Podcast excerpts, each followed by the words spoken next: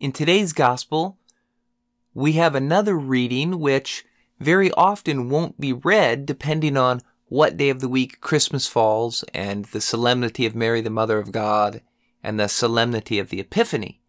So, most years this reading is not read, and it's on the Christmas weekday on January 7th, and it's the wedding feast at Cana, which is Jesus' first miracle and near the beginning of his public ministry, which, as we talked about yesterday, belongs hand in hand with his birth, as all the events of Christ's life, death, and resurrection belong together.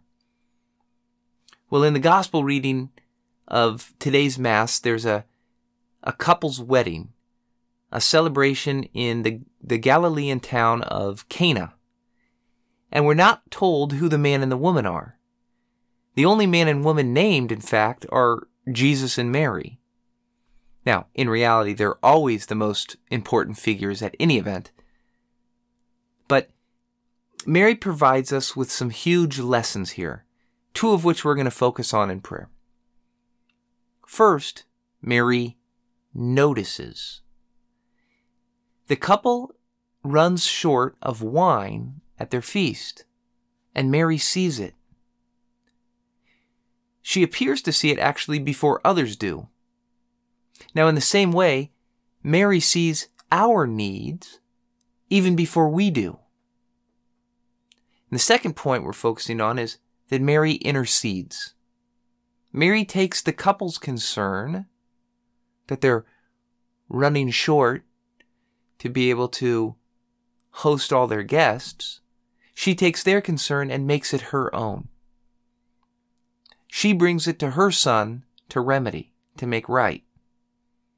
In the same way now, Mary wants to assist us in our needs with the power of her son. So, as we mentioned, that the couple in need isn't named. Now, perhaps St. John the Evangelist, who writes this gospel, perhaps he doesn't do this on purpose. But perhaps he does. But he leaves us these important figures in the gospel nameless, and he does this in other places as well. Most notably, he does it with himself. Our tradition tells us that John's famous beloved disciple, who we see throughout his gospel, means John himself. But John never says that. Whatever John's reason for not naming this couple at their own wedding feast, these people in need, it tells us, the readers, to do something very important. It helps us to imagine ourselves as the couple in need. And actually, we are in need. In this family, we don't have what it takes. We don't have the power or the goodness that it takes to succeed.